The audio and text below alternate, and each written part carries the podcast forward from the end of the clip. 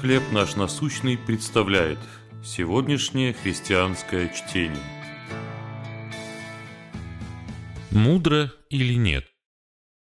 Послание к Ефесянам, 5 глава, 17 стих. «Познавайте, что есть воля Божья». Когда мне было 10 лет, друг из молодежного клуба дал мне послушать кассету с записями современной христианской группы – Папа, выросший в семье, где исповедовали индуизм, а затем принявший Христа, не одобрил эти песни. Ему хотелось, чтобы в нашем доме звучала только церковная музыка. Я объяснил, что это христианская группа, но он остался при своем мнении. А потом предложил мне послушать эти песни в течение недели и решить, приближают они меня к Богу или отдаляют от Него. Совет оказался мудрым. В жизни есть вещи, о которых можно с уверенностью сказать, что они хорошие или плохие.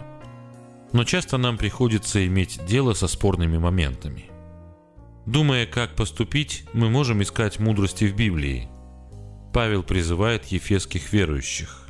«Смотрите, поступайте осторожно, не как неразумные, но как мудрые». Словно добрый родитель, Павел знал, что не сможет дать им подобное указание на все случаи жизни – если ефесяне хотели мудро пользоваться временем в эти злые дни, то должны были познавать, что есть воля Божия.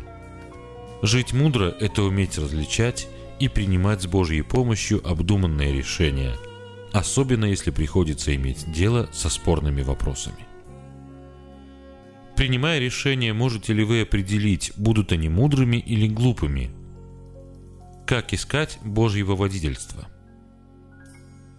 Господь Иисус, даруй мне мудрое сердце.